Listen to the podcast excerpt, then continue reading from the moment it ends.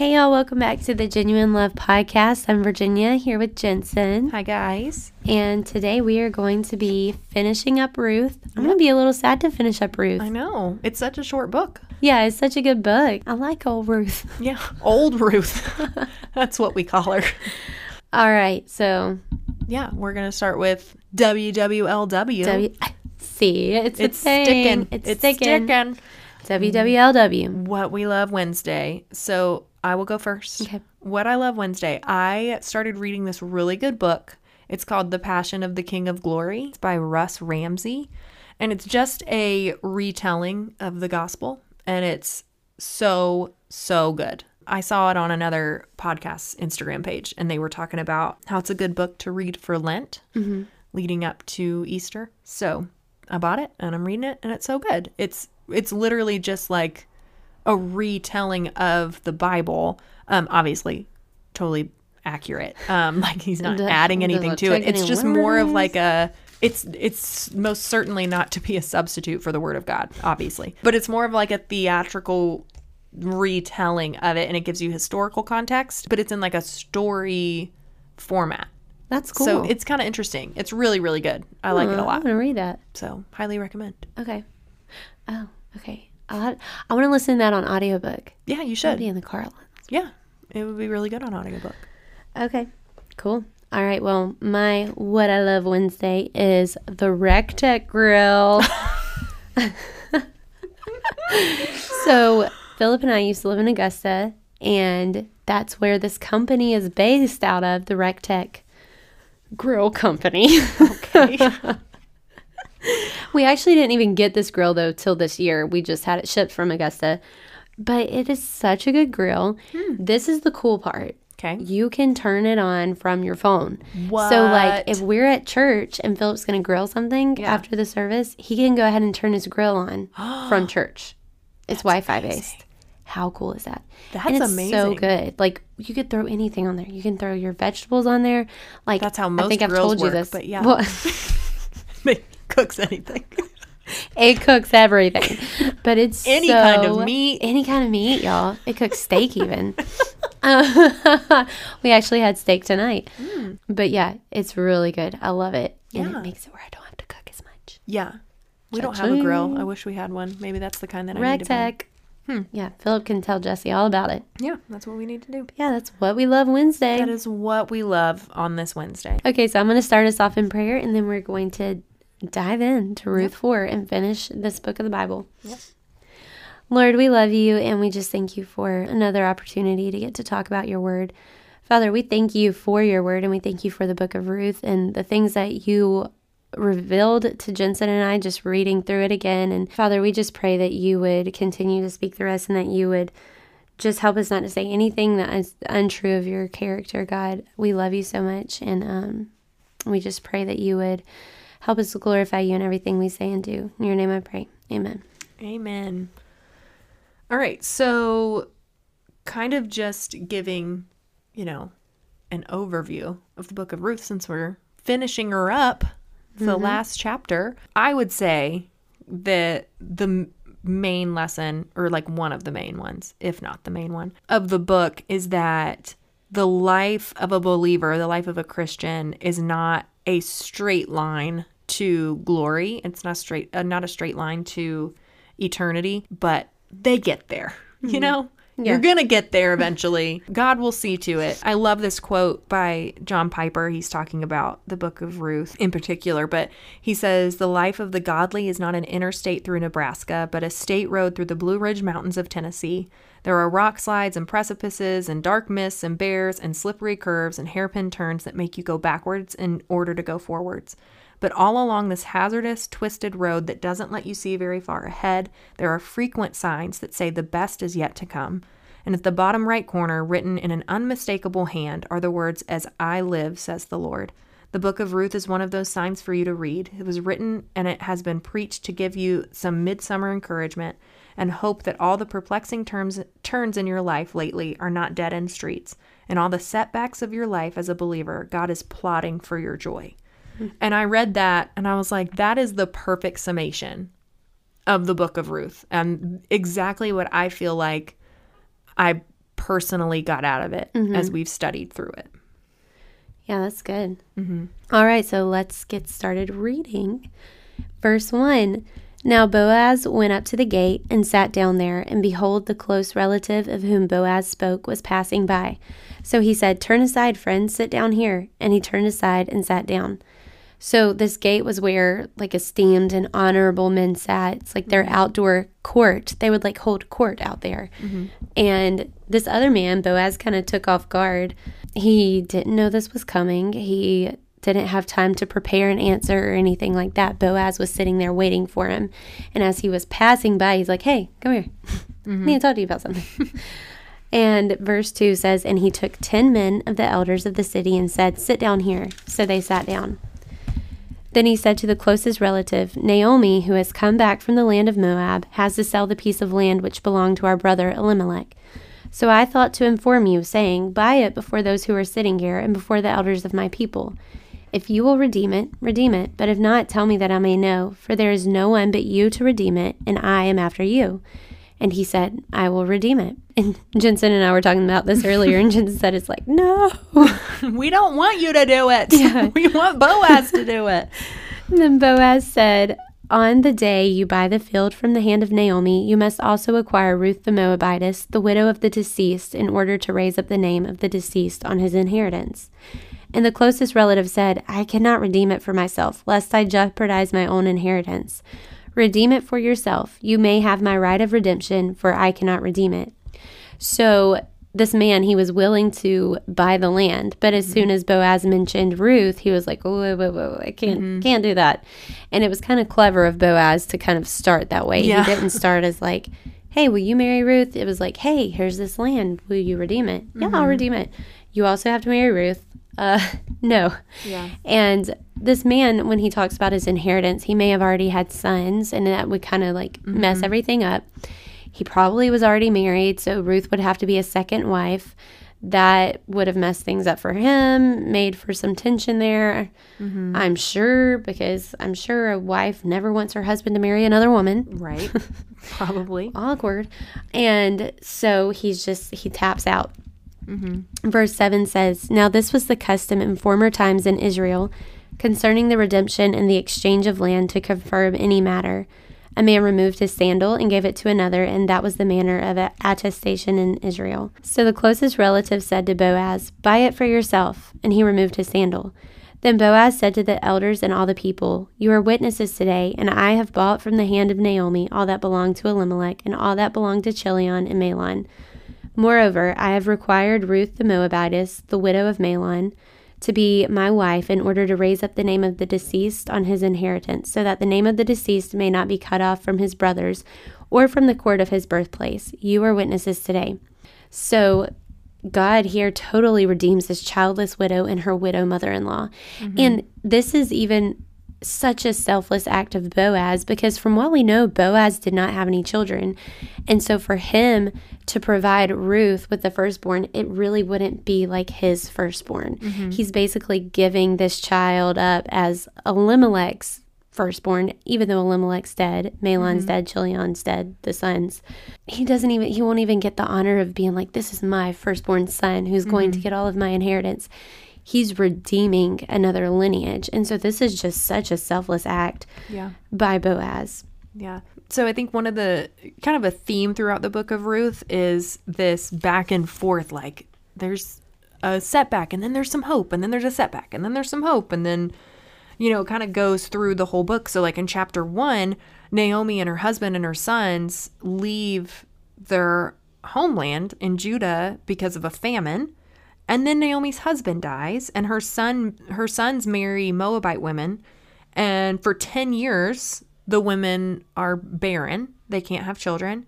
And then her sons die, leaving two widows with Naomi. And, you know, Ruth stays with Naomi, and chapter one ends with Naomi's bitter complaint I went away full, and the Lord has brought me back empty. The Almighty has dealt very bitterly with me. So, not a super great ending for chapter one. And then in chapter two, she's filled with this new hope because Boaz appears on the scene and he could be a husband for Ruth. And then he doesn't propose to Ruth and he doesn't really make any moves. or at least it seems that way at first. And then the chapter closes with this like really exciting hope, but like some uncertainty about how this might work out. And then chapter three, Naomi and Ruth kind of make this middle of the night move on Boaz. And Ruth basically goes to him and says, I want you to be my husband. You know, we see like this tragedy of Ruth's widowhood. And it's like, oh, it's going to be this uh, most beautiful love story. It's so great.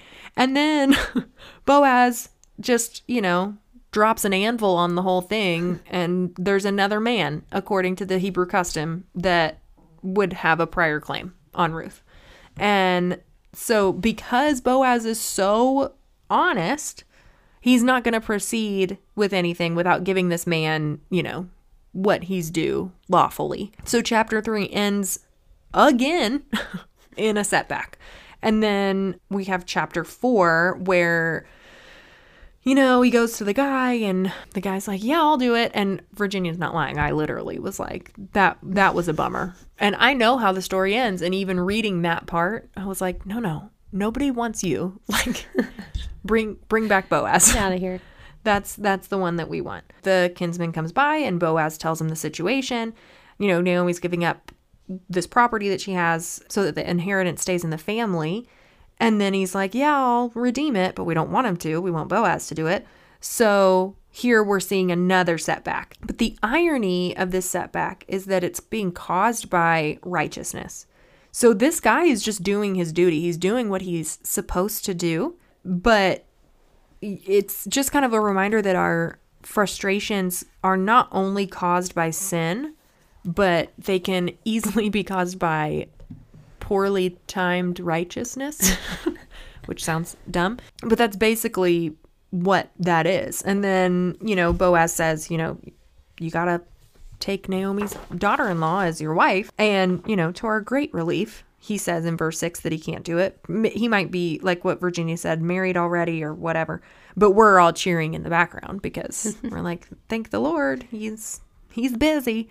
But still there's this kind of looming cloud overhead of the fact that we've seen, you know, at least up until now, it seems as though Ruth is barren because in, in chapter one, it said she'd been married to Mahlon for 10 years and they had no children.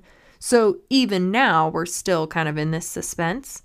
So it's it just seems like this is like one curve after another and you never know what's coming but one of the like what I was saying earlier, the the point of the story is that the best is always yet to come. No matter where you are as a believer that loves the Lord, the best is always yet to come. So we're going to pick up in verse 11. It says, And all the people who were in the court and the elders said, We are witnesses. May the Lord make the woman who is coming into your home like Rachel and Leah, both of whom built the house of Israel. May you achieve wealth in Ephrathah and become famous in Bethlehem. Moreover, may your house be like the house of Perez, whom Tamar bore to Judah, through the offspring which the Lord shall give you by this young woman. So Boaz took Ruth, and she became his wife, and he went into her, and the Lord enabled her to conceive, and she gave birth to a son. Then the woman said to Naomi, Blessed is the Lord who has not left, who has not left you without a redeemer today, and may his name become famous in Israel. May he also be to you a restorer of life and a sustainer of your old age, for your daughter in law who loves you and is better to you then seven sons, has given birth to him.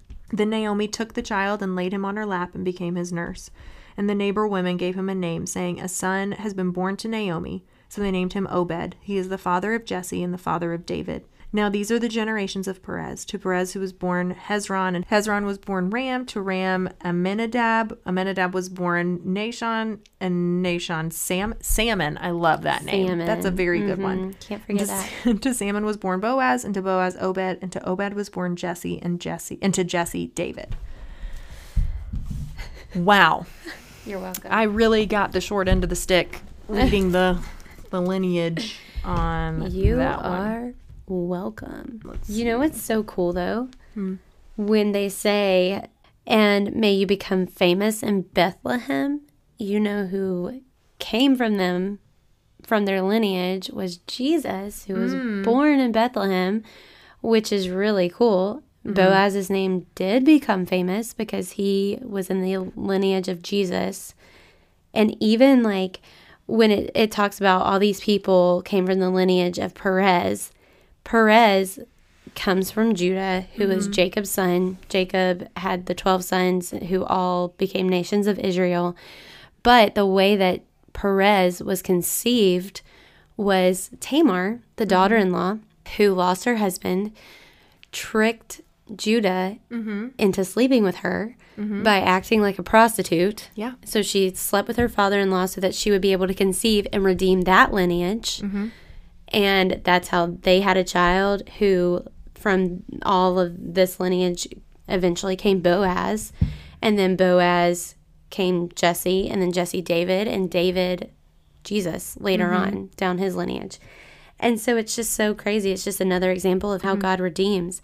And he used the way someone was even conceived, he still used them. And he even used the people, Judah and Tamar, who, um, you know, did this terrible. Dis- I mean, even though Judah didn't know this was his daughter in law, he was sleeping with a prostitute. So he thought Tamar was sleeping with her father in law, and she knew that to redeem this lineage. And uh, it's just a beautiful example, too, of like, even if you were conceived from something you're not proud of, or if you've done stuff that you're not proud of, you can see in the Bible God uses imperfect people and with you know forgiveness and salvation and he he redeems and he restores and you don't have to think that just because you were conceived in a certain way or you've done something that you're very ashamed of that he won't use you because he definitely can. Mm-hmm. And if he chooses to he will. So that's something that i think is very important to remember too. You're never a lost cause Yeah. with the lord. I think Ruth was written really to help us see God's grace in our lives and to help us mm-hmm. trust his grace even when we can't see it. And to remind ourselves that it was God who acted in our lives and turned all of our setbacks, all of our failures, all of the things that, you know, that we were born into, the sin in our lives. He's the one that turned those into joy. Mm-hmm. And it's God that is always wanting our good. He is always pushing for our good. And, you know, like in the book of Ruth, when Naomi's whole life seemed to cave in, while in Moab, it was God who gave Ruth to Naomi. Mm-hmm. And, you know, in chapter 1, verse 16, we learn that the foundation of Ruth's commitment to Naomi is her commitment to the Lord. And she says, Your God shall be my God. So God, you know, won Ruth's allegiance in Moab. So it was to God that Naomi owed this amazing love of her daughter in law. And then in chapter 2, verse 12, it says that when Ruth came to Judah with Naomi, she was coming to take refuge under the wings of God. So it was like Ruth owed her home and her family to God. And mm. she wanted to follow and she wanted to serve Naomi as an act of submission to God. And all along, it was God turning Naomi's setback into joy. And even though she was so oblivious to what he was doing and oblivious to his grace for a time, going back to chapter one, Naomi kind of gives this impression that there is no hope that Ruth could ever get married and raise up children to continue this family line. Uh-huh. And all the while, God is preserving a wealthy and godly man to do exactly what Naomi desires. And Naomi recognizes that the quote unquote accidental meeting of Ruth and Boaz was the kindness of God who has not forsaken the living or the dead. She says that in chapter mm-hmm. 2, verse 20. And in every loss that we experience as believers, God once again is always wanting our good and mm-hmm. he's always desiring the best for us. And then of course there's the fact that Ruth was able to have a child. Look at chapter 4 verse 11. The townspeople are are praying for Boaz and Ruth and they know that Ruth had been married and that she couldn't have children and they remembered Rachel whose uh, womb the Lord had opened a long time ago and they pray that God will make Ruth like Rachel and Leah. So it says that they, you know, in verse 13 that they conceived a child. So again, uh, like over and over in this book, it was God who was at work in these setbacks. And when Naomi lost her husband and her sons, he gave her Ruth. And when she couldn't think of any kinsmen to redeem this situation, he gave her Boaz. And when Ruth married Boaz, God gave them a child. Mm-hmm. And the so like I was saying earlier, the life of the of a believer is not a straight line to to glory or to eternity, but God is always making sure that we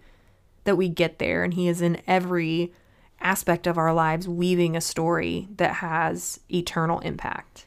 Yeah, and he is so purposeful and detailed in everything. Mm-hmm. And even thinking back to like how you were saying Ruth couldn't conceive. Obviously, that was the hand of the Lord because if she had conceived and had sons, there would be no need for a kinsman redeemer because her sons would have carried on the lineage. So God obviously closed her womb so that she could not conceive with Mahlon, mm-hmm. so that when they came back, and she could not conceive with Mahlon in Moab, and so that whenever they came back to Israel, where they were supposed to, where Naomi was supposed to have been all along, and her family was supposed to have been all along, there was a need for a kinsman redeemer who was Boaz, and it says the Lord enabled her to conceive. Yeah. And so it was purposeful. So even in our pain, there's purpose. Even in our waiting, there's purpose.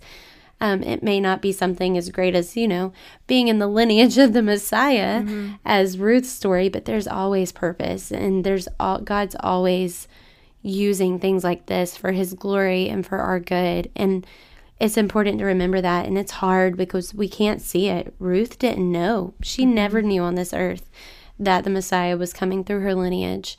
But he did, and we know, and we can see that. And it's just so amazing to be able to look at that and be like, wow, God, you're really cool. Yeah. the the way you detail everything is just amazing. Yeah.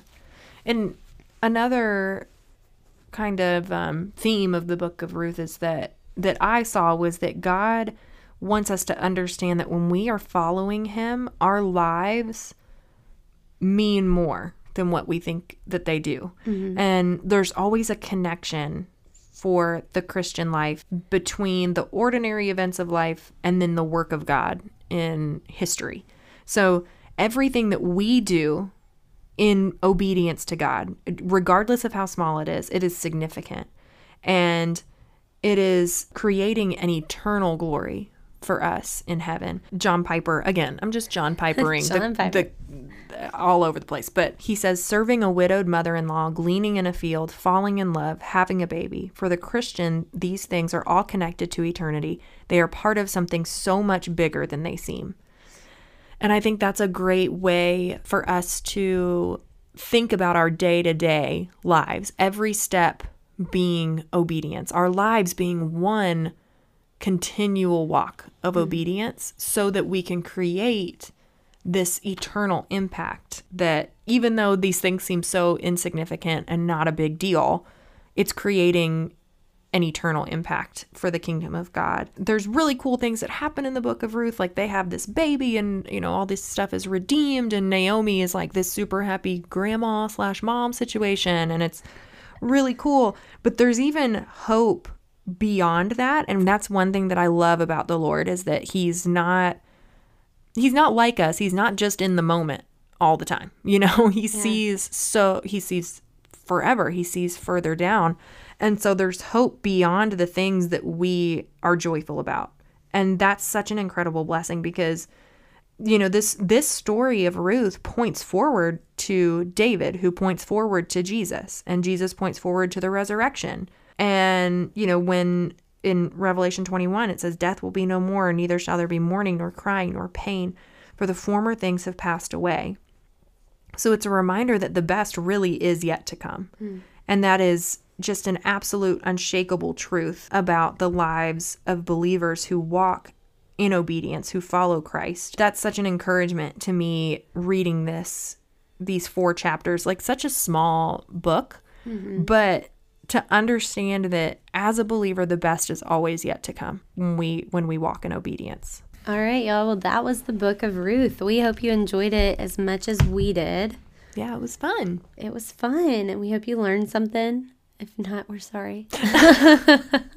but next week, we are going to be back with Sarah Garcia. Yeah, so excited. And she is the owner of Glorify Apparel, which I've mentioned we've talked about before. Yeah, that was our What We awesome Love- sweatshirts. Didn't we yeah. use that for what we love Wednesday? Yeah, time? we did. But she is just someone who has a heart of evangelism and we've invited her on to talk about evangelism and mm-hmm. just what that looks like in her day-to-day life. She lives out in California and so it's a little different than where we live here in Georgia. Mm-hmm. And so we're really excited to talk to her and to hear what she has to say mm-hmm. about that. And Yeah. so yeah, It'll be great. come back next week to hear about that. Yep. And if you have any questions, comments, topic ideas, anything like that, you can email us at genuinelovepodcast at gmail.com or find us on Instagram at genuine love podcast. All right, we will talk to y'all next week. See y'all next week.